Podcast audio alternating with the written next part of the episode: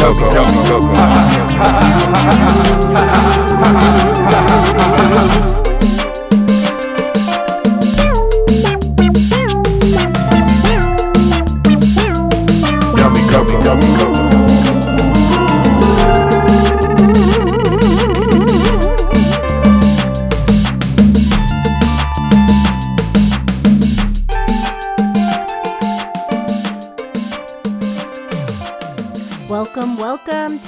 Installment of the Yummy Coco Show. This is a pop culture variety show for your earholes with sketches, music, interviews, and games. I'm your host, Yummy Coco, aka Colette Prosper. I'm a comedy writer and filmmaker. On this show, we talk about everything from uh, Kim Kardashian gearing up for her upcoming SNL debut uh, there's a viral story in the New York Times about two women fighting over a story about a kidney donation. Uh, it's pretty wild. Also, it took the creator of Squid Game 10 years to get his um, very violent but very epic and, and beautiful uh, show on the air. Uh, it sounds totally bananas. It's it is bananas, but it's also very real. This happens. And then finally, I have a confession. Um, I am obsessed with the entire The Circle fr- franchise. I, I love The Circle. It's on Netflix. Uh, I've seen all three seasons of the US one. Uh, I've now moved on to the France show, which is um, also pretty entertaining. Uh, I love watching French people call uh, fake people fake. Oh, il est vraiment fake. Uh, or um, hashtag what the fuck. Oh, what does that mean? And so it's really funny. Anyway, uh, but great personalities. I, I know it, it had aired uh, probably last year. Anyway, I'm watching it. I'm I'm okay with it. This week Leila Cohan joins me uh, for a chat. We're going to talk about comedy writing, her awesome Substack. If you don't know, it's a newsletter. It's called Room Snacks. It's really good, especially if you're a writer in the industry. It's worth the 50 bucks. Um, we get into it about the mall. She loves the mall. Uh, Leila's worked on Netflix, and she's worked. I'm sorry. Yes, um, she's worked on Netflix. She's worked on Netflix shows. I should say. She's worked on Netflix shows Special and Bridgerton. She's awesome, really lovely person. Uh, we're also going to talk about the IATSE strike, um, which uh, is huge and it might lead to more industry um, strikes in the future. You know, we might be hearing Screen Actors Guild or Directors Guild pushing for changes and better treatment. Uh, and a quick word on IATSE. So it's uh, production staff in the International Alliance of Theatrical Stage Employees, or IATSE uh, for short, voted to authorize a strike on Monday uh, which was yesterday. Today is Tuesday. Um, over disputes with uh, studio producers about their schedules, pay, and work conditions. The threat of an actual strike could be leveraged during any future negotiations, which could happen this week as the two sides sit down again for talks. Um, this strike could impact everyone from cinematographers to script coordinators to um, uh, costume designers, editors, makeup artists, even the food workers who feed the cast and crew. A lot of people uh, are, will be affected. Uh, so this, if this strike happens, uh, this could be the first nationwide sh- industry strike in their uh, 128 year history. So this is huge, massive. Um, it, it spans all across the country. Um, this could also affect uh, future productions of shows, like shows that you might want to see, um, could be delayed. Uh, so we'll talk about that with Leila. Uh, but first up, some housekeeping. If you like this show, please rate and review. It's how people can find the show. So let's kick off the show with a sketch. um, called, and it's a long one Couch Guy and Adele get stuck in a squid game at an IKEA. That's basically what the story is about. So check it out.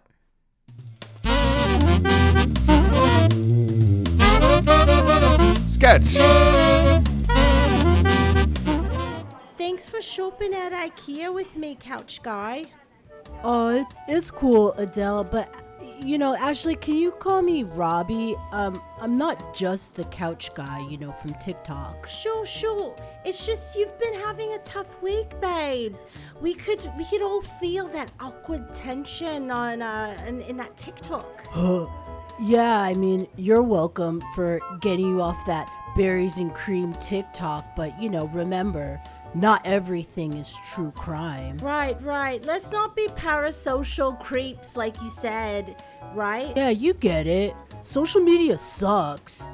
I wish it would just die. Yeah, it would be great if it crashed, at least for a few hours. Uh, that that way I could announce my comeback more proper. Uh, uh, yeah, that sounds good. Maybe we should get out of this IKEA so you know you can announce your album on Instagram or, or whatever you do. I don't know. I don't I don't I don't really listen to your music, but whatever. You're you're all right. Bloody hell! Is your Insta working? Yeah, I don't know, dude. Uh, TikTok's working for me. I don't use Instagram. That's for like uh, millennials and like old people. I just updated my my background and everything's turned to shit. Yo, did you break the internet? What am I going to do? Oh, I'm legit triggered right now. I know this music. Let's get the fuck out of IKEA right now. But we're stuck here, couch guy. Getting out of an IKEA should be child's play. A right doodle, but but it's not. We're stuck here. We're stuck in an IKEA. Let's turn here. Oh, for fuck's sake! We're back where we started from. Now my WhatsApp won't work. Facebook too? What is going on? Come with me if you want to live. Oh Squid shit, Game Squid guy? Game guy. Yes, as the front man, I've been watching you on my many, many screens as I hide out in this IKEA. Really? Are you behind this social media crash? Yes, but since you are a pop icon and this week's TikTok viral star, I will give you the option to leave the competition. I can show you the way out. But if we leave, will my Instagram start working? It's all down, Adele. Facebook, Instagram, WhatsApp, all down. It's part of the competition. Oh, oh, I fucking love Squid Game, dude, but whoa, yeah, that red light, green light episode, I was legit dead. Yeah, so good, ain't it? Just lives rent free in my mind. Thank you. Do you want to play? Uh, uh, I'm, I'm like not down with competing. I don't want to die. You know, my girl Lauren, she just came out with Couch Guy merch, uh, so you know I'm kind of busy right now. Um, a, a hard pass. Yes, uh, yes. Sorry, babes. I I have a I have an album to announce. It's it's called Easy on Me. I'm gutted, but I'm I'm gonna have to swerve on that Squid Game too. I I, I don't I don't want to die. Quiet. You're lucky I didn't storm in and execute you. I'll escort you out. You can trust me. Uh, sick. Thanks, dude. Oh, really? That wouldn't put you out. I, I don't want to be a bother if if it interferes with your game. Is it really all right? Adele, let that British, like, polite shit go. You don't mean it. We know. We all know. You don't have to play the squid game. He said it's okay. Just shut up. Listen, couch guy, don't get shirty with me. I'm making sure it's all right. I don't want to be a bother. Hey, if we want to get out of here alive, we need to keep calm and not annoy him. He just told us it's all right. Let's go. Let's go get some fresh air. Listen to him, Adele. Social media will be back on in a few hours. Great, great. But but I know it's a lot of stress to a Squid Game front man. You've got a lot on right now. As a matter of fact, yes, I do have a lot going on. You've got the world on your shoulders, babes. I do. Thank you. There's the door. Please leave now. Yeah, sure thing. We'll do. Thanks. Thank you. We'll, we'll let you get on with it then. Great. Go now. But it, but is it really all right? You could, you could tell me I'm a pop icon. I'm pop icon Adele. Yes. Yes. Yes. Fuck. All right. All right. Can you get rid of her? She is annoying me. Let's get out of here. Okay, bye. And that's why social media was out for seven hours.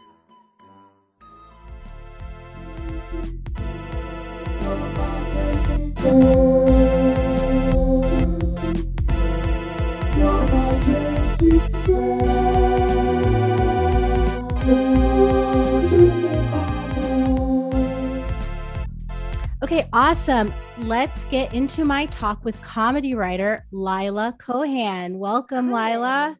Hi, thank you so much for having me. Thank you so much. Um, so, Leila Cohan, I'm going to read your amazing bio real quick. Um, Leila Cohan is a television and feature writer. Most recently, she served as co executive producer on season two of the Emmy nominated next Netflix comedy special, which is really awesome. I love that show. Um, previously, she's written for Bridgerton, First Wives Club, uh, Santa Clarita Diet telenovela with um, Eva Longoria and Awkward on MTV. Um, she's also worked on a really hilarious show called Vag Magazine, which I loved. Um, I used to collect fanzines, so Oh it had God. that that spirit, or like Bitch Magazine, or um, Mhm. yeah, uh, uh, Bust. Uh, anyway, so uh, that show featured uh, Kate McKinnon. So I urge you to check that out. I think it's on YouTube or even It. Facebook. I think. It's still, yeah, it's definitely still up on YouTube. I think we still pay for the website. Uh, so so there might be one at vagmagazine.tv.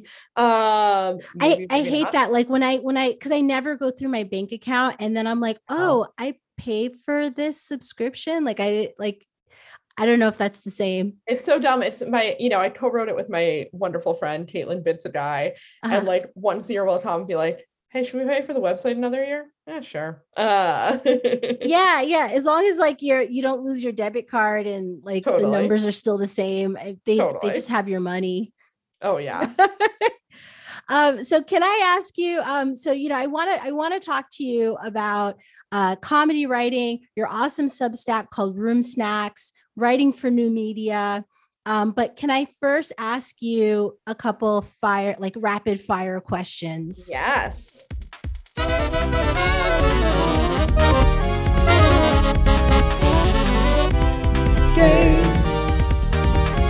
Games.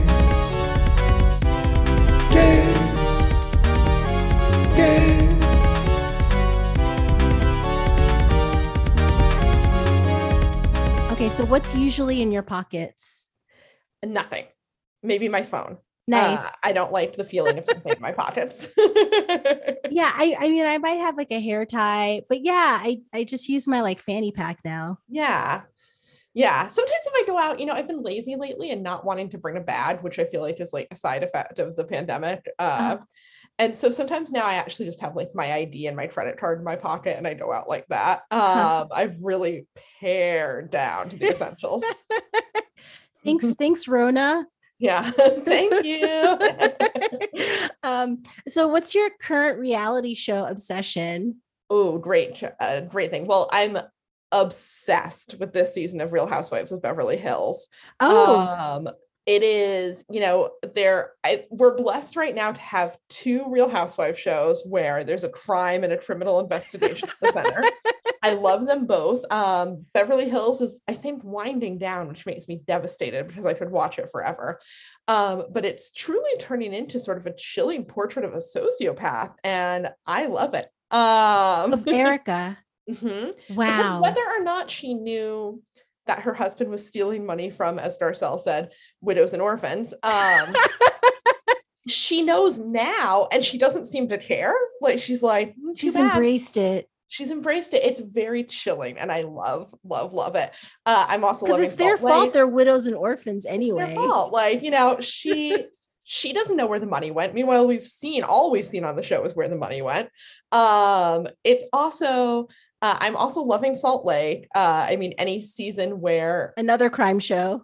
right where someone might be running a cult is the B story. Uh, is incredible. Um, and uh, I think I stole that joke from my friend Caitlin also. Uh, and uh, I also I'm watching Potomac. I love Potomac. I don't think there's a ton happening this season, but I I'm heard it's very spicy. along for the ride. It's like a little spicy. I don't know. It's like I haven't watched this week's yet, but it just feels like there's not a ton happening. But Mhm. like I'm still very much here for it. Uh, nice. Just to hang out with these ladies. Um, So, do you do any of the like the Netflix reality shows or like Fuckboy Island, F Boy I Island? did a little? F Boy Island. Uh-huh. Um, I also go heavy on The Bachelor and all its various iterations. I think Nice. it's been probably the greatest season of Bachelor in Paradise they've ever had. um, I've really, truly been enjoying it. Um, so that's sort of my reality TV diet. And reality TV, I will be honest, as a TV writer, is like 90% of what I watch. So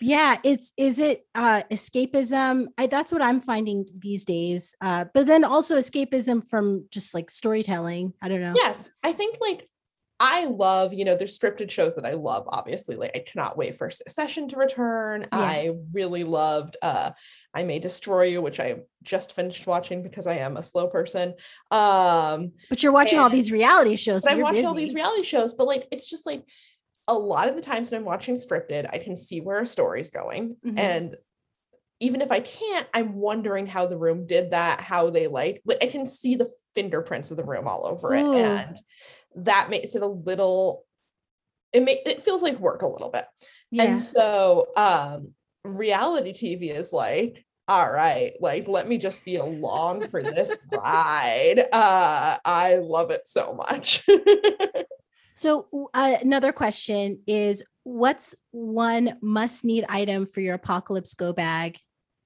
As we're still in the the midst of pandemic, uh, what's in your apocalypse throw bag? well let's see Go bag, like, I mean. Besides all the real stuff um i think i would have to bring my kindle because I love to read. I'm a nerd. Like I like, but I've Nice. just been very into reading lately. I think during COVID, I really like turned back into like my like eight-year-old self who always had a book. Yeah. Oh, that's and great. it became like a very much comfort thing for me. Uh-huh. And so I think that that would be like my self-soothing item in the apocalypse is just like my Kindle. And I, I imagine in the apocalypse I wouldn't be able to like buy new books, but Uh-huh. I always have like 20 things on there I haven't read yet. So it would take it would keep me busy for a little while, which would be And nice. you don't need the internet too. It'll it's just internet. on there. And then after I ran out with that, I could scavenge for books. Uh, and I think that would be fairly easy to do. And- Um, and so what are you reading? right now I'm reading No One is Talking About This by Patricia Lockwood, which is great. Oh, oh, Yes, priest daddy and- writer. Oh, yes. I haven't read that one yet, but I'm read, I'm like very into this. It's about Twitter. Uh, and it's so smart and so funny. And she's just, I love her writing so much. Oh, I gotta check that out. Yeah. Um, my last rapid fire. Uh, what was the last uh TV writers room that you worked in that was in person, and what was the best room snack? oh, great question. It was special. Mhm. Um, and on special, we fought hard with those um Trader Joe's pretzel peanut butter nuggets. Nice, those are so good. so good. I like burnt out on them though because I eat I ate so many in that room. Um, but they're so good. I I I love uh like a good uh I love a good snack. Um peanut butter I can't do too much of like because I I love like I mean my favorite all-time favorite candy is the Reese's peanut butter cup. Of course. Uh I love peanut butter snacks, but like I I tend to like eh, it's it starts to like kind of bother me. So I have to do Mhm. like almond butter or something else. That makes sense. Yeah. Um, I can eat way too much peanut butter. It's not not great. Nice. Um, so okay, so we're talking about special.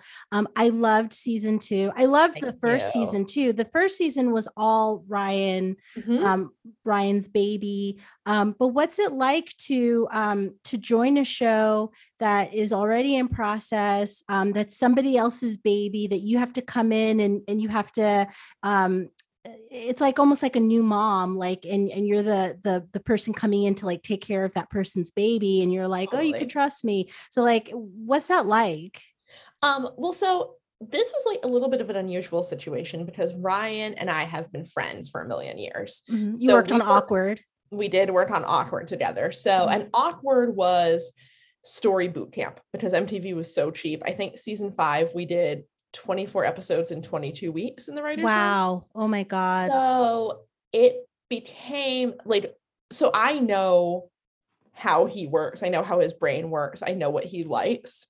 Mhm. And I saw season one. I went to the premiere. I loved it. Mhm. Um, and he kind of immediately was like, listen, if there's a season two, I want you to come and be my number two. Um, and I was really excited. I feel like I, when I watched it, I had a very strong sense of like, first of all, I loved it. Like I Yeah. cried eight times during season one. Um, but I was like, okay, this is what I think is working. This is where we can like go further and go deeper. And here's how we can do it while staying true to sort of like who Ryan is and what he wants to do. And he came in, I mean, he really came into season two with like, this is what I want to do. These are like the stories I want to tell. Um, and then the room sort of like molded that and people's experiences came through and stuff. Uh, but like he was really a very strong leader, which was great. Oh that's awesome i loved all the pop culture references um the the it was like the dawson's creek marathon yeah. um it, i loved the isn't it why is no one ready Thank you. That was because Ryan and I kept doing that in the room. And I don't think anyone else enjoyed this bit, but we would do it like every time we got on a conference call. And we are like, we're putting in the show. And they tried to just take out several times. Uh, and we were like, double no, no, no. Um, yeah, yeah, yeah. That's so great. they were like, we kept getting the note. We were like, they're like, do people really talk about TV this much? We're like, we think so. Oh my god, that's all I talk about. That's all I reference. same uh and so there was a lot i think like the a lot of our dynamic got put into there uh in some dialogue and in the ryan and kim relationship i think there's some of us so Yeah. it was really just such it was truly my favorite professional experience like just a great room i'm so proud of what we created i wish people had seen it uh more but uh get out there and watch it uh But how do you know unless like uh T- Ted Sarandos because like recently I and I wanted to ask you about that too. You know, recently Ted Sarandos came out with like how massively successful Bridgerton was. So like how did you know about special season 2 and like how how well it I did or not? I don't know for sure. Mhm. Um, you know, there's certainly some world where it was secretly a huge hit. Um, but I think it just didn't seem to be getting the buzz, which is like unfortunately kind of how your only metric that you can get from uh Netflix. So like- you're not Like press. yes, press. And I think, you know, Netflix renewed and canceled it in the same phone call, uh, basically. So um so there's not going to be a season 3. no, there's not to be a season Oh, three. and I think that's why it didn't get the viewership and it wasn't very highly promoted. Um, because who's going to turn into season two of a show that you know is canceled? They announced it as the second and final season. So Oh. yeah, so it was a bummer, but I am really just so proud of what we created and what I was able to help Ryan do. Um, and it's, you know, his first baby, but he'll have a lot more.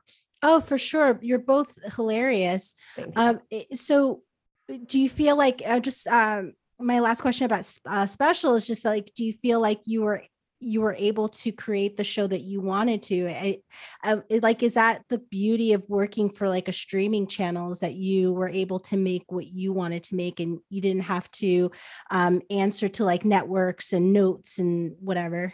No, I mean you still do. Um it's coming from a different source. But um in this case, I do think we um were with producers who trusted us and who even though we went through a lot of notes and we actually rewrote the whole season kind of midway through. Um, but Wow.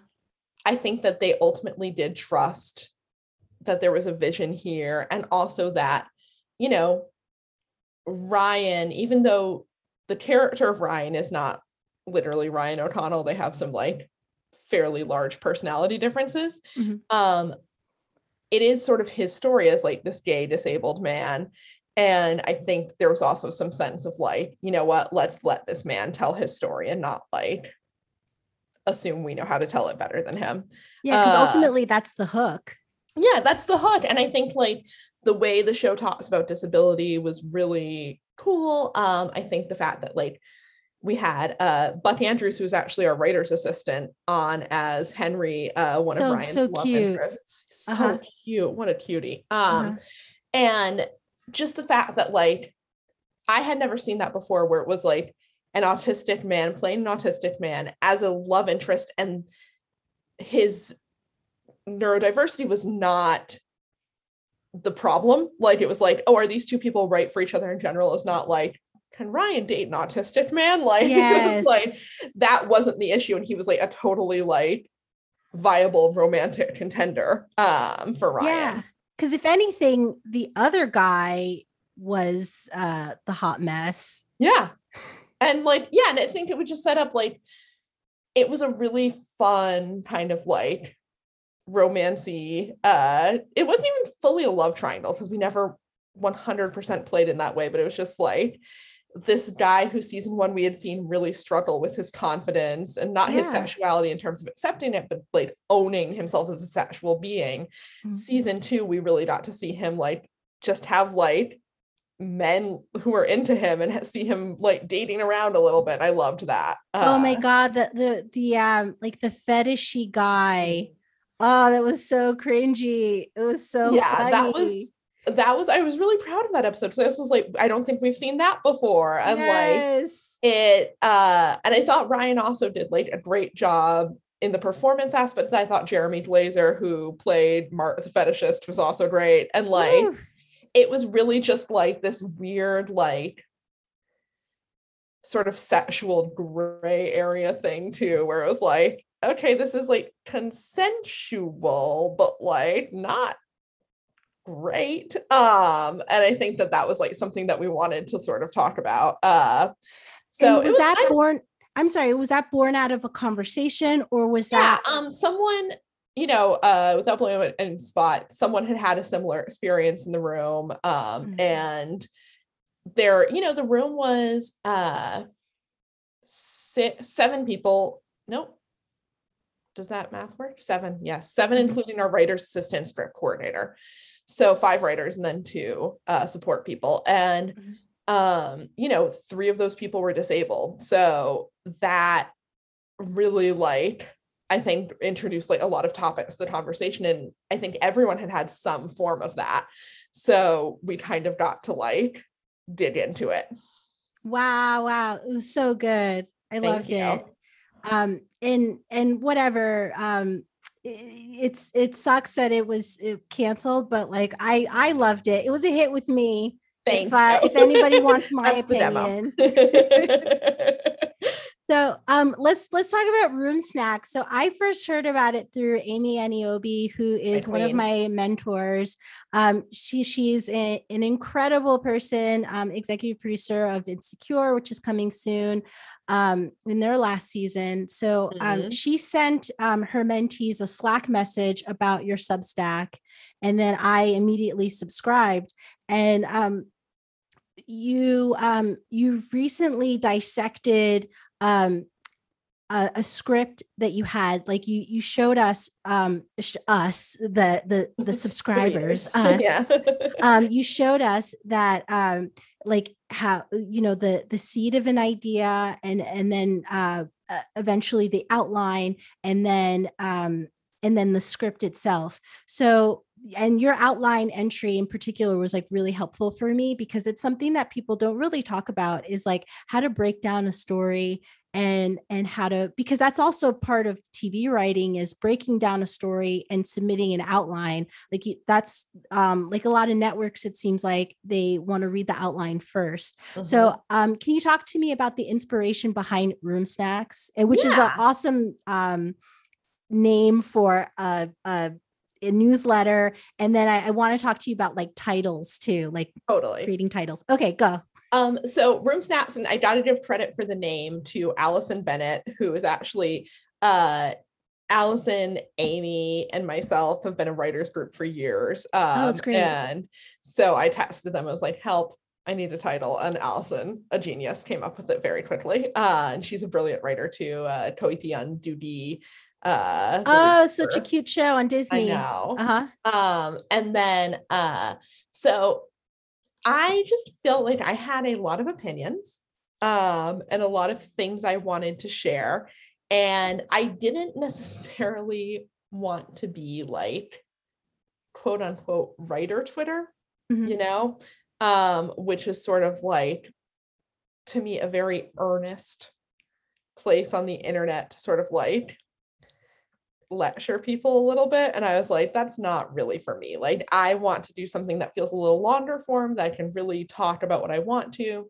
Mhm. um and that feels like something where i can go both really big picture and super granular um and kind of get uh my opinions out there. Um because i think that like as a it's definitely you know geared more towards the like emerging and early career writer Yeah. um and i think that at that stage there's not a ton of um really practical advice out there no there's not um, and I think like the books that I used, which I loved, like the TV Writer's Workbook and Crafty TV Writing, are really dated. Um, and they're not only just from the era of like network TV, full stop, Mhm. but they're also like from the era of like the way you broke into the business was getting a freelance script uh, and that's not really the case anymore um, so i wanted to just do something that felt really contemporary and interesting Mhm. uh, and it's been great like i've loved to be able to do that sort of series where like i went through step by step exactly how i break a pilot Mhm. um, and get really granular about things and get to like just kind of get into the weeds of it Right. Yeah, it, it's been so helpful. Uh, so I I get I get that um you know you wanted something a little bit more personal so so you chose Substack but like why not say a podcast or a, another form of media? Um, well, I'm very lazy. Uh-huh. Uh, and a podcast would have required learning how to make a podcast. Uh, Yeah. and Substack just required. I was a blogger in a past life, so Right, like this yeah, felt very natural to me. Um, so the barrier for entry was very low, and also, you know, it was important to me. Uh, I think I charge a very low amount of money for what you get. Uh, Yeah. It's fifty dollars for a year. You get fifty-two ish um, uh, in a year, plus like weekly open threads when I remember. Um, I'm really selling myself as a businesswoman here. Um, uh, but I think that like it also is like, hey, this is worth like making a little investment in. This is worth paying something. And also, like for me, it's like my time is not for free uh except for when it is like i also do like read a lot of strips uh and try to be helpful that way but like for this i was like i want to like make a little bit of an investment in it Right. And and it is you're you're giving people insight into into the business that they wouldn't normally get. Yeah. Um, so so there's definitely an incentive to buy into Yeah. it. I I did. I was like, take my Yeah. money. yeah it's a pretty i think it's like a pretty chill use of $50 all things considered Yeah. Yeah. I blew fifty dollars on like I, I don't know, tender greens oh my god recently. i can't i mean i when i walk into target i might as well just hand them like $182 at the door. Like Yeah. yeah i don't yeah I, I i i i was in um i i meant to get like a, i worked on on set on a as a pa Mm-hmm. and i bought like a bigger fanny pack that i have yeah. and and then i saw like a pair of sneakers for my son and i was like oh i'll just get that so so yeah i ended up like blowing money that i i didn't mean to Oh, and when you have a kid, especially like how old is your son? he's eight Oh, cute. Mine is four. So Oh, every nice. time I go in, I'm like in that dollar aisle. I'm like finding little toys and I'm like, oh, look, this shirt's so cute. I have to buy it for him. It's bad. I can't. Anyways, this is funding my target habit. i love four-year-olds four-year-olds are the best Oh, they're so cute. but They're what so what's it like um in the pandemic i mean uh as a for an eight-year-old he's um pretty savvy with hand washing and mask um what's it like for a really little one I mean, it's been sort of crazy. Um, at the beginning, you know, I was so paranoid that like he really didn't leave the house for like a couple months. Like, and we were lucky we had a big backyard. Mhm. So we would go in and out of the backyard and then like occasionally on a little walk wearing our masks. Um, yeah and now like he knows it's funny he goes to school now he knows he wears his mask all day at school and everyone wears their masks and like i've seen him at the playground like pull his mask up back oh nice. Um he knows he has to wash his hands he's like really interested in it right now so he'll like tell me he'll repeat back my explanations he's like we have to wash our hands because they have bacteria and germs and we Oh, have it's to so keep our brain and body strong. Oh wow he needs to like tutor marjorie taylor greene or God, I know. I'm like, other my, assholes I was like, if my four year old can figure this out, and like, truly, he's like, because he doesn't know any better. He's Yeah. forgotten the the before, so he's like, yeah, we wear masks when we go out, no problem. Um, yeah and they're not they're not bothered by it not bothered um, by it. I told him the other day because I like we were getting his flu shot, and Uh-huh. he was like. Didn't want to, and then was like, "Well, no more shots after this." And I was like, "Actually, uh, I was like, hopefully you'll get your COVID shot soon." And he was really mad. And I was like, "Well, won't it be nice? Like when you have your COVID shots, we might not have to wear masks anymore." And he was like, "Eh." Like, yeah yeah it's still a needle Uh, going in my arm yeah. Oh yeah. Okay, so um this is amazing. You were a- um you had mentioned blogging. You were a food writer before you jumped into TV writing in I New York actually. Um Mhm. I'm I'm from New York too originally. Nice. Um so what brought you to LA? What keeps you here? Um, so I my first TV writing job was actually in New York on a show that was canceled before it aired called. Next Caller. Um, but after I got that job, I was like, you know, I'm not going to find another job in New York. Uh, I got to move out to LA. And so I sold a pilot to what was at the time ABC Family, which dates Mhm. me. Um, and uh Now I- freeform. now freeform, yes. And so that sort of helped me come out here. Um, Mhm. and then I got staffed on Awkward probably like six months after I'd moved out here, Oh, wow. a little less. Um, and I've been lucky enough to more or less uh, be working in some capacity since. Um, and uh, so that's really what keeps me out here. Um, I'm an East Coaster at heart, and if I thought like I could sustainably live back on the East Coast and still have my career, I would. But now I've sort of committed to California. Um, and I moved uh, in a real pandemic impulse move. I moved to Long Beach. Uh, oh wow. I love Long Beach. I love it. I love it so much. I don't think Knolls, I'm ever super cute. Uh-huh. Uh, and I think like this actually feels kind of better for me. Like Oh, it's nice. not like I don't know. There's just there's a lot about LA that frustrates me, and like Long Beach feels very like sort of community oriented and like not as industry-ish. Uh, yeah. and I like being near the water. Um, so and uh also not to brag, but I got a pandemic divorce. Oh, Um, Congratulations. Thank you. uh, Zoom, my- Zoom divorce court. Oh my god, yes. Uh, Oh, but my I'm ex- sorry. It's oh no, it's great. Um, but my Yeah. ex lives three blocks away from me, Uh-huh. so that's also like we have made our little family split home in Long Beach for the time being, at least. Yeah, and like your son has two houses. Oh my goodness. He does. Oh, he loves it. He's like, and his dad lives in an apartment. I live in a house. So this is also like, he's like really like best of both worlds. He's A like, pied a terre. yeah, he's like, "Eh, today we will go from the house to the apartment. right. Like, uh, it's very cute. He's like very, So very happy to have elegant. Two houses. Um, Oh my goodness. Um yeah, I love Long Beach. Um my son did a uh, aquarium camp. Uh oh, he cute. yeah, so there was uh like a full week where I was basically like cuz it, it's like 3 hours. So you're basically Yeah. like living in Long Beach Right. while your kid goes to summer camp. Um so we explored all over like all these different neighborhoods. Mm-hmm. Um downtown super cool. Um, there was like a really great juice place, and I can't remember. I want to say it was on like third or fourth street. Lewd on fourth. Possibly. This has That's like a big corner. window. Yep, yep, yep. That's the. Yeah, yeah. Um, that's my neighborhood. It's the best. Honestly, like I initially I was like, well, I'll just ride out the pandemic here and then I'll come back because Mhm. like the commute's gonna be too long. But honestly, it's not that bad.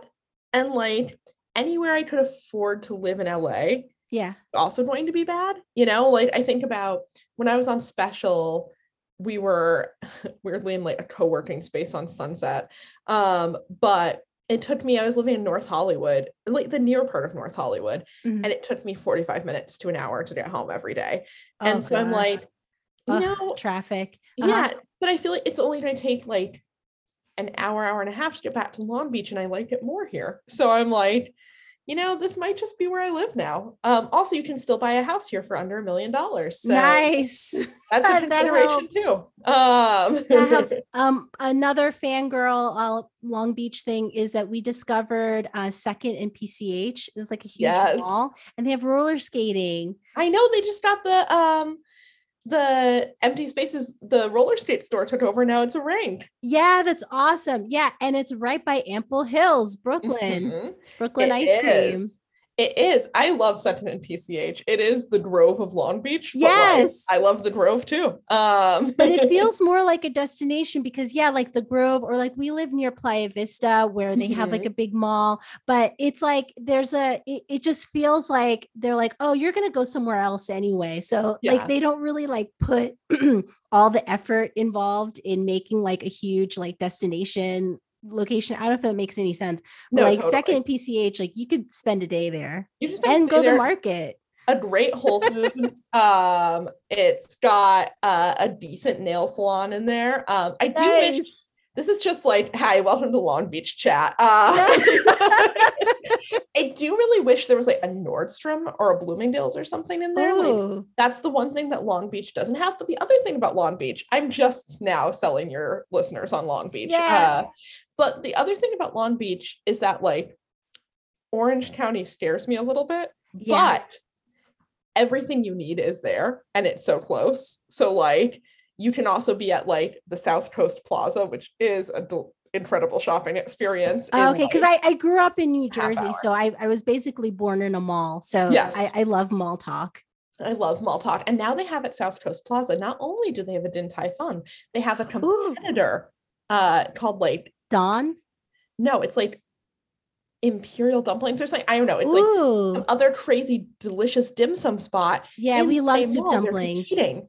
I Wow. mean- I mean, also in Orange County, like the like seaside Republican parts of Orange County get sort of most of the attention. Yes, San And- Clemente and Yes, and Yeah. they're scary but beautiful. right. Um, but also like if you go to like Garden Grove, it's like the best Vietnamese food in LA. Like it's Mhm. like it is like kind of a cool, diverse area. Uh, and I'm very glad Long Beach is technically in Los Angeles County and not in uh Orange County, but it is like kind of convenient to also have it there. yeah, Uh you can you can dip your toe, go to Nordstrom's, and then like go back to LA. exactly. Hustle back to your little blue enclave.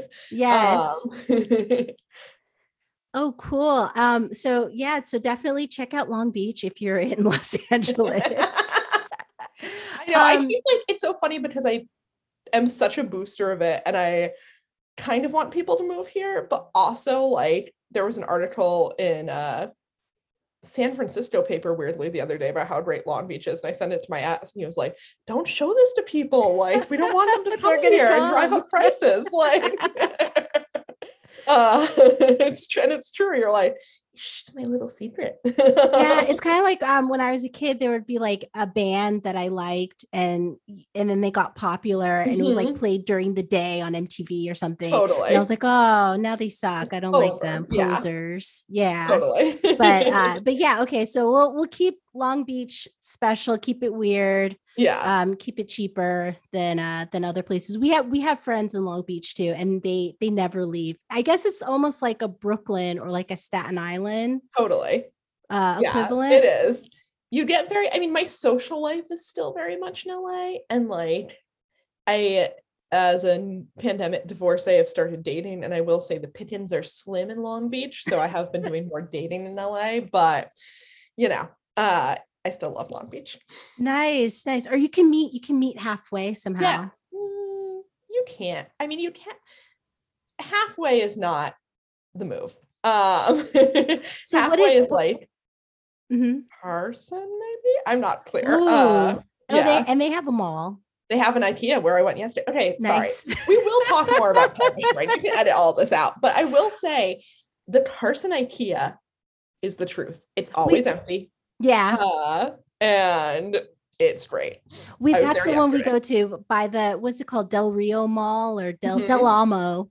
Yeah, good target there too. Yeah. Um, yeah. And and uh yeah, Panda Express. My husband's really into Panda Express. But uh but yeah, I I I fuck with the the Carson IKEA Oh, too.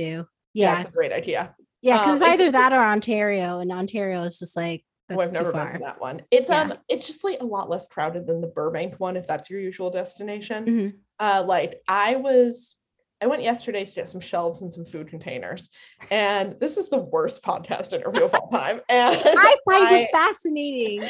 and i was from walking out of my house to walking back into my house and with a full ikea trip in the middle and i don't live that near carson it was an hour and a half Oh, so for and and IKEA is a maze. Like it- it's so maze. hard to get out of there. Like once you're Mhm. in, You're you're in. you're stuck for a, a good while because also like, you know, the the way it's it's structured, like you get lost in there, you don't know how to get out. And then you start you start seeing like, I don't know, stuffy, stuffed animals Mm-hmm. or like furniture that you never thought or like It's you hang out in there. Do you do you remember there was um there was like a jokey TV show in an IKEA yes with um Randall um from uh from Fresh Off the Boat. yes oh my god i forgot. Hilarious.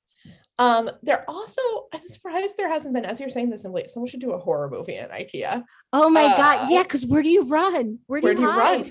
You, you just have to hide in one of the little houses. It's Um, literally the sunken place. yeah, one hundred percent. Because yeah, I don't know who. Yeah, and then there there's that that one IKEA expert that just knows the ins and outs. Mm-hmm. And like, come with me if you want to live. Totally, we can sell this. This is the seed. This is your next, um, you know, Substack entry. I've, I've, I've already broken the the the next uh, the next season of Room Snacks. we did um i wanted to ask you about titles earlier uh because like yeah the I, I know a friend gave you that idea but like it it also like um the script that you um use an example rush like that's a great title are you good at writing titles no, I'm very bad at it. Um, that is. So Rush is a real example of my title sweet spot, which is one word titles. Um, Uh-huh. and I like try to figure out one that like feels like it works. Like that was sorority rush. Uh so it was like that kind of rush, but also the, you know, rush of living, rush. I don't know, guys. That was the best I could do.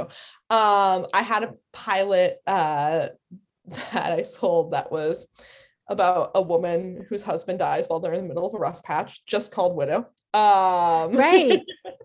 and that that's uh, featured in um dead dead pilots society which was a blast. Uh-huh. Um, and then like I have another pilot that uh has been retitled but was about a mom group and my title for it was just mama. Um so it's like yeah this is I think if you look at my like IMDb credits, especially when they've let me name my own episodes, which isn't that often, you'll see a lot of one word titles because I'm just like, I don't know. Uh I love people who are like good at them, but yeah, because I mean, it, it has to have even like special, like it, it has to Mhm. have uh, a hook.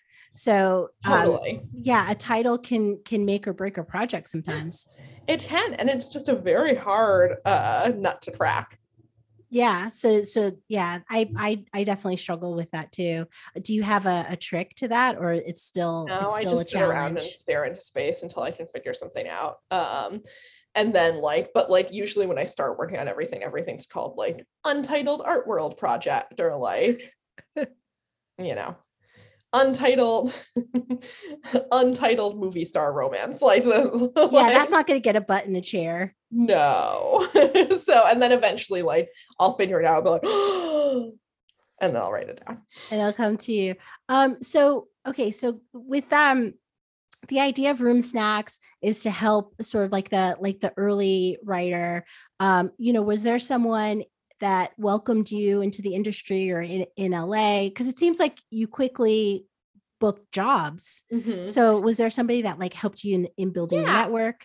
I mean, I think to some extent, I think like our friend Amy Aniobi is Mhm. like one of the world's great connectors. Oh yeah. Um, and she used to have every year when network staffing was more of a thing, a staffing season party Mhm. where you could go, and it wound up actually being like a ton of writers like around my level. So I feel like I met cool people through that. Um, Networking also- across. yeah. Mhm. And then I think also, um, you know, I think I came into the industry knowing not a ton about like TV writing per se, but I had come up through the Upright Citizens Brigade Yeah. uh, in New York. And s what I did learn there was like how to be in a room, how to take notes. Like I was on a bunch of the sketch teams there, and that was something, how to rewrite. Those were things that like were really drilled into us there. And I think that I did come in with like a little bit of an, of an advantage as a staff writer, just because I already knew how to do those things and how to like not take notes personally and all that sort of thing. Um, I think uh, a lot of people have sort of like mentored and taught me a lot. I've learned a lot from like everyone I've worked with, honestly. Sometimes it's don't do this, but I do think I learn a lot. Um, you know, Stephen Falk gave me my first job on Oh, Next wow. Um, and he also, when I moved to LA, he was running a writers group for a couple of years that I did. So I also met like a lot of people through that and also just learned a lot of like really basic TV nuts and bolts uh through him both in the room and sort of through that writers group. Yeah, because I I, know that um, that was something that you mentioned in Room Hints. Uh, I want to see Room Hints because that was a, a website that I worked on. Room Snacks. Um, something that you mentioned is like uh, film school. Like it, that's kind of a waste of money. That's my that is my feeling. Um, yes. I think it's a little bit of a scam, unless, and this is sort of what I say in room snacks, unless you're rich. Um, if you're rich and you truly have the money to do it, and it's like not going to be a financial hardship, absolutely go for it. Like I do think you make some connections. I do think that you, I think deadlines are one of the most important things for a writer, and it gives you deadlines. Yeah. But I do not think it is worth, you know, what does it cost now? 40, 50,000 a year. It's crazy. Uh, and if you're going into debt with that, especially considering you're likely to start out kind of at the assistant level where you're making truly shameful wages, like it's not worth the financial stress. Um and I just don't think it's the right choice for a lot of people. And I will say, I asked a lot of people about whether they thought film school was worth it who had gone. And the people who said yes are generally people who were able to pay for it out of pocket. oh, So you proved your point. Yeah, uh, I just think that's the thing. I think like the intentions are good, but like unless you can get a full ride or it's like no sweat, mm, I don't Yeah, really think it's like worth it. Worth it. Yeah, it might not be worth it. Uh, especially like, you know, $40,000 for film school, $50 for room snacks. I mean, listen. uh, that was like, my that was my uh decision. That, that I, I was like, oh, I'll do the fifty dollars. also, I think like forty thousand, even if you have forty thousand dollars or ten thousand dollars, forty thousand dollars for film school, I do think you might make a better investment on spending ten thousand making a short that Right. you wrote. You know, um, I just think I don't know. I think practical life experience is usually a better teacher. And my, Yes. and my inexpensive newsletter. The school, the school of hard knocks. yeah, one hundred percent. So, um, so yeah, what you touched on was uh was like rich people. So, I want to talk to you about what the controversies that are happening right now in the film and television industry. Mm-hmm. Um, so yesterday, um, it's uh, what is it, September 27th? Uh, yesterday, um, CAA announced plans to buy ICM, um, major power play that's pissing people off. Um, there's a IATSE strike looming. Um, for those that don't know, workers in the below the line entertainment unions, um, like say craft services, so that's the, like the people who feed uh, the cast and crew. Um, that's just one of the groups um, are rightfully demanding better working conditions, uh, and they're gearing up to vote to authorize a strike the weekend of October 1st. So as this vote looms, some IATSE members, um, for instance, they've already like started to cancel their streaming subscriptions in hopes of sending a message that would hit the studios in the pocketbook. It's a super heated time. Um, I feel like the through line is that there's no uh, trickle down economics happening, and the rich just keep getting richer. Uh, how are you feeling about all this recent news? Um, how does the possible strike, also this this merger um, that will probably happen, how does it, how does this all affect you as a TV writer and Totally. producer? Totally. Um, well, I think, you know, in terms of the merger, it's interesting. Um, but I'm at UTA, so like directly it doesn't affect me. I was at ICM for a while and I'm interested to see how it shakes out. I do think like happens every time something like this goes down. It's it might be bad for some lower level clients or people who haven't worked in a while. I think some people will get dropped. Um Yeah. because I don't also know if CA is keeping every agent from ICM. Like Oh, it's all sort of unclear and no one really knows. Like if you read Deadline, all the articles are extremely speculative. Um, like this is what could happen. Uh, so I think that's a little I'm interested to sort of watch the fallout from that. but then Um, these agents that are are going to be, I guess, thrown off the ship, so to speak, or, Yeah. or or they have to they have to leave. Um, maybe they're going to splinter off and start their own groups, which is how Yeah. like I don't know ICM and CAA started. yeah that's how they were born it's sort of like the life cycle of the hollywood agency um so but with in terms of like the IATSE stuff you know i think what's happening in the conditions that crew are being asked to work in are absolutely shameful. Um i think they're unacceptable. Uh and i think that they should strike honestly if they're not going to get their demands met. Um Yeah. and you know there is some level of it that is on the the showrunner level producers uh, and also non-writing producers. Like it's i think that like it's not our fault like it's the studio's fault to be clear. But like i think also like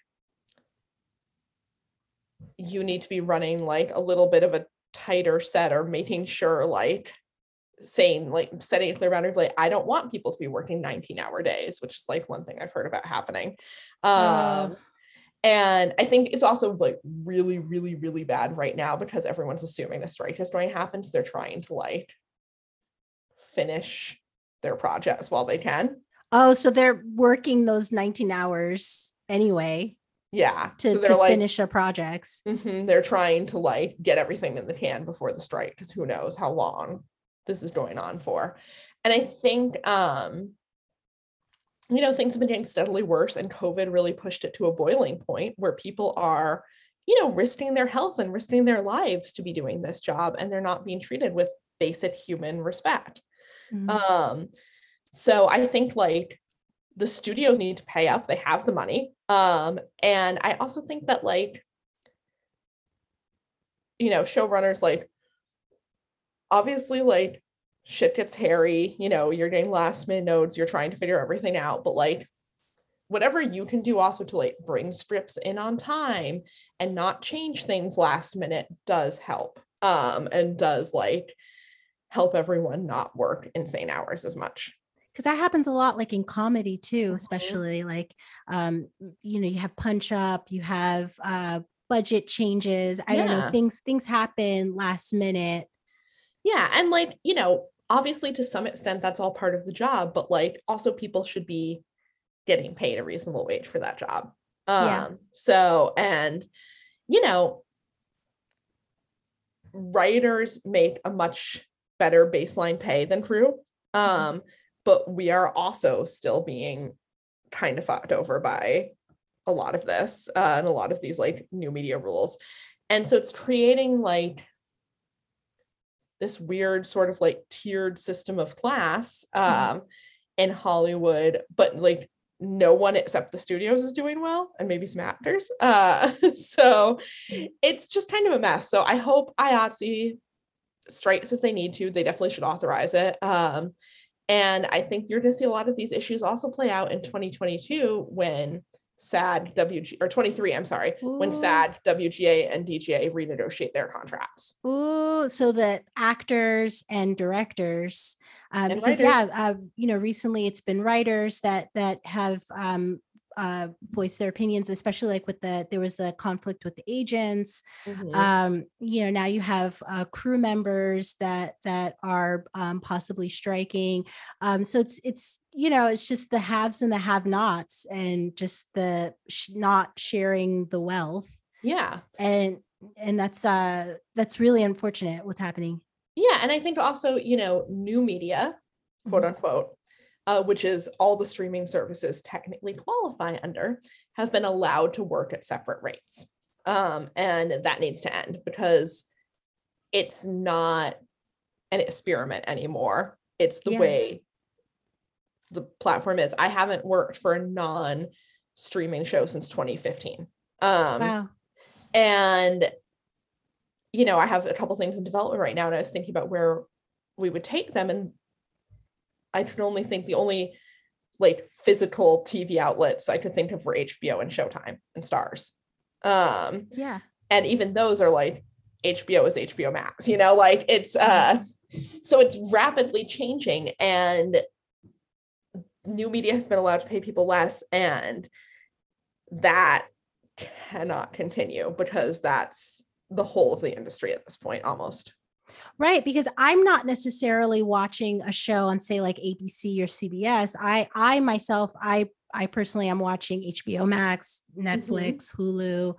Uh so these are these are um and they're owned like hulu's owned by disney yeah. um so and that and I, I we watch disney plus so so yeah it's it's become the norm um funny enough uh john august recently like joke predicted that peloton bikes is going to I saw that. probably be yeah they're going to be producing shows for subscribers which you never know.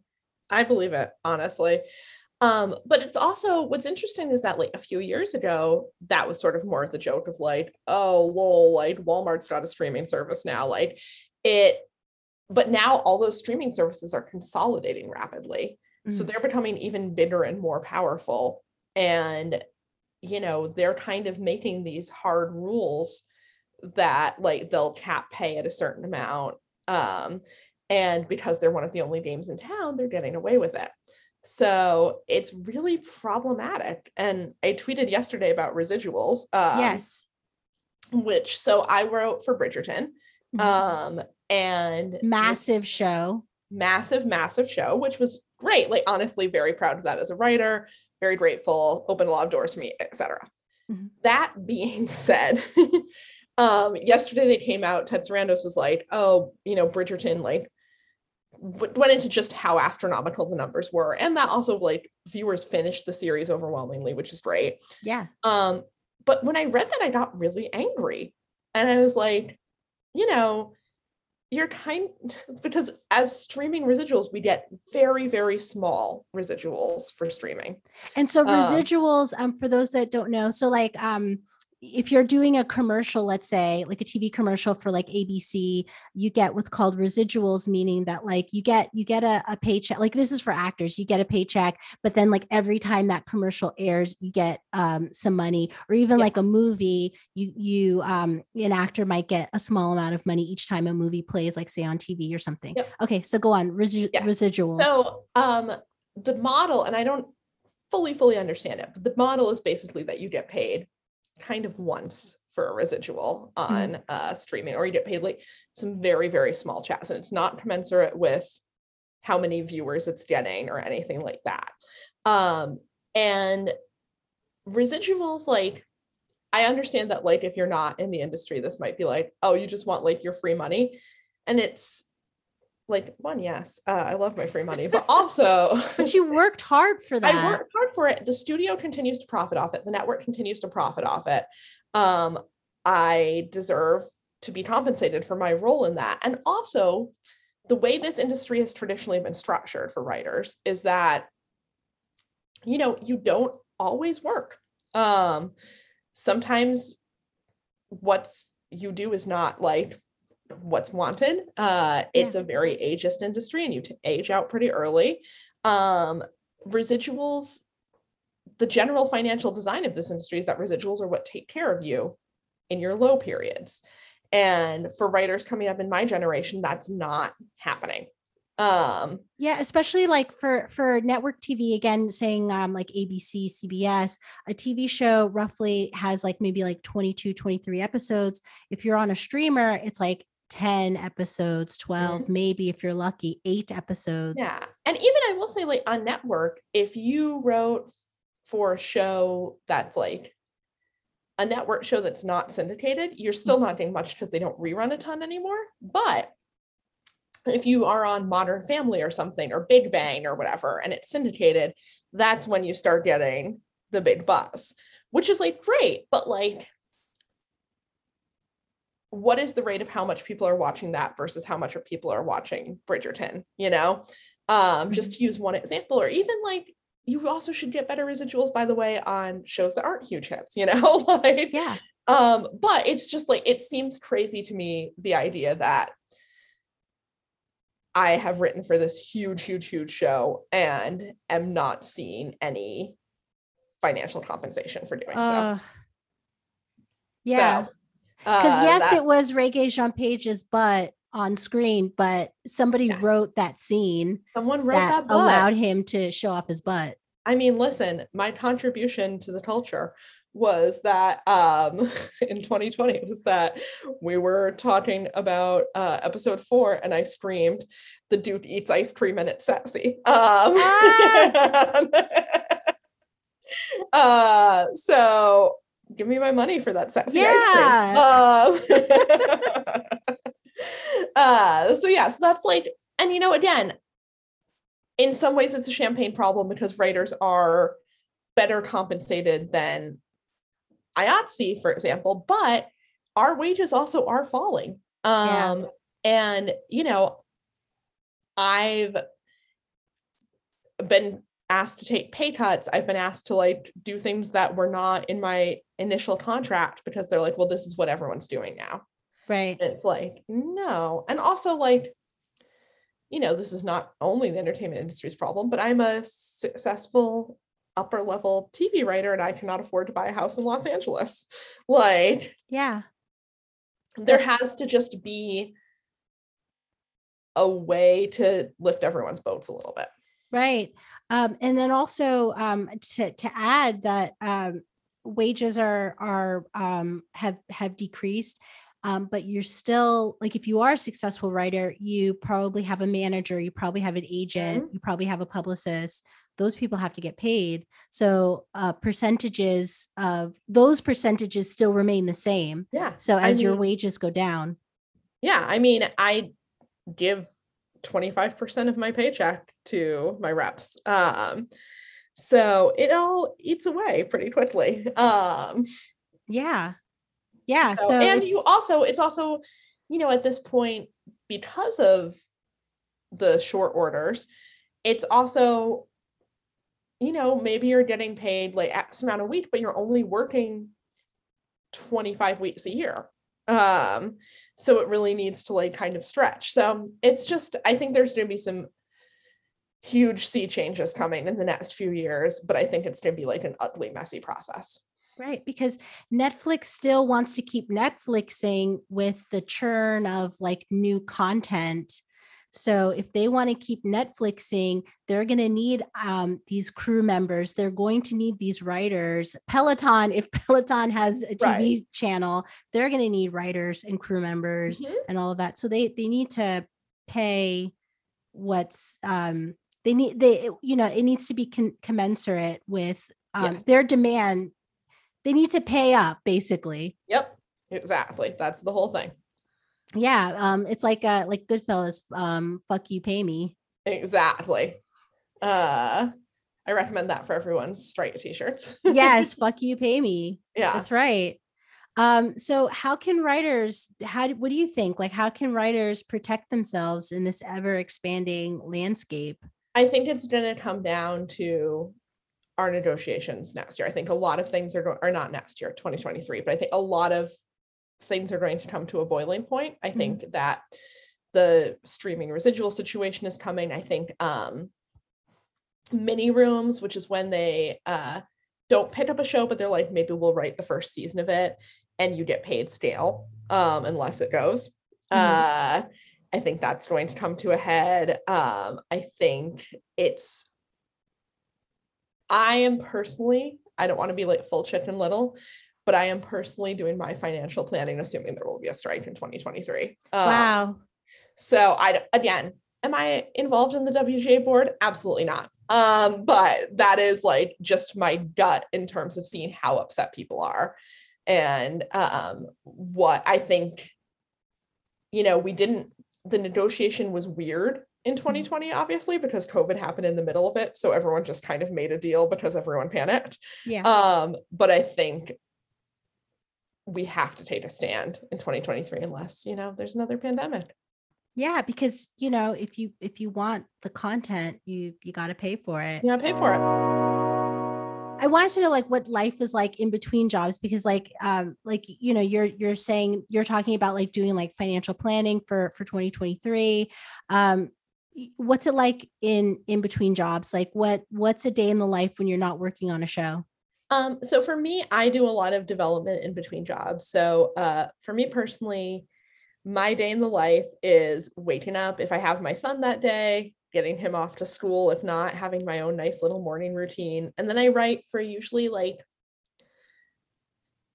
two to three hours in Mhm. the morning. And I find if that, if I do focused work for two to three hours, that is a very good productive amount of work. oh my god yeah 2 hours door shut not moving Yes, that's incredible Off your phone like that, you will get what you need done.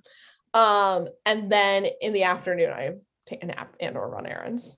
And then eventually, if I have him, get my little dude from school. Um, but uh, so that's kind of my days. I'm just like kind of focused on development. I'm taking meetings. Uh, so like I had two generals yesterday. I have a development meeting tomorrow. Um, and then so I also am doing that, but I'm kind of trying to like think about what my next ideas are.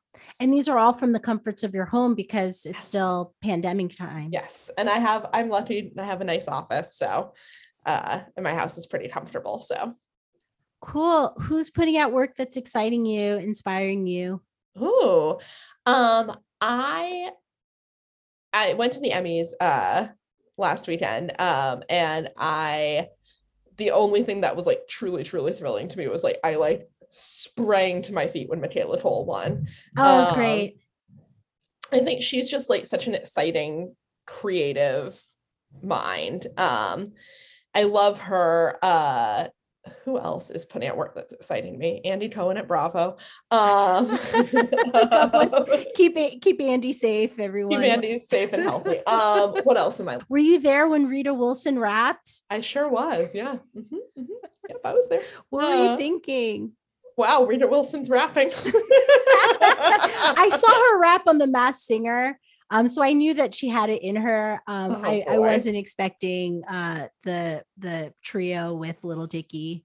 and yeah, I did. I will say what was fun about it was that like because it's sort of this weird theater in the round setup. So like as like Cedric the entertainer was on the stage like talking, I could see LL Cool J across the room, and he was like getting into it, like getting himself hype, and I was like, "This is awesome." Uh, uh, but it was it was very funny. Oh my goodness. Um, what's making you happy these days other than seeing LL Cool J in a corner? Um, did make me shoulder shoulder dancing. You know what's making me really happy these days? Um, two things. One, a website called Shop We, and We has like three or more E's, I'm not sure, uh, dot com, but it is an international grocery site. They have a ton of Asian groceries, and I've just ordered so many good snacks. Uh, I've been very, Nice. very into like, you know, various mochi, uh, Love got mochi. some like pineapple buns, got a bunch of like steamed buns, got these uh salted egg cookies that I like a lot. Um, wow. So it's like very fun. savory cookie. mhm, it's delicious. Ooh. Um, got a lotus seed bun I'm really into. Uh, and then the other thing is I'm getting really into gardening and I ordered a bunch of seeds the other night and I'm and I ordered a bunch of bulbs for my spring flowers to come up. So Oh wow. in a full Nancy Meyers movie. Oh my May. god. Uh you're Meryl. You're Meryl. You're living your your doing Meryl. my best Diane to be Keaton. Meryl. Yes. Okay, thank you so much. How can people Thank find you. you? What? How can people find you online? Oh, um, they can find me. Uh, so Twitter and Instagram, I'm at Leila Cohan. That's L E I L A C O H A N. Um, and on uh, Room Snacks is roomsnacks.substack.com. Uh, so head on over there, subscribe. They will offer you a free option. You literally don't get anything. So please sign up for the paid version if you sign up. Sometimes on the free option, you'll get an email from me being like, yo, nothing's here. Um, and uh, yeah, that's where you can find me. Uh, This is wonderful. Thank you so much. Thank so you. um, this is great. We'll see you next week. I'm Yummy Coco. Keep your lamplight trimmed and burning. Bye.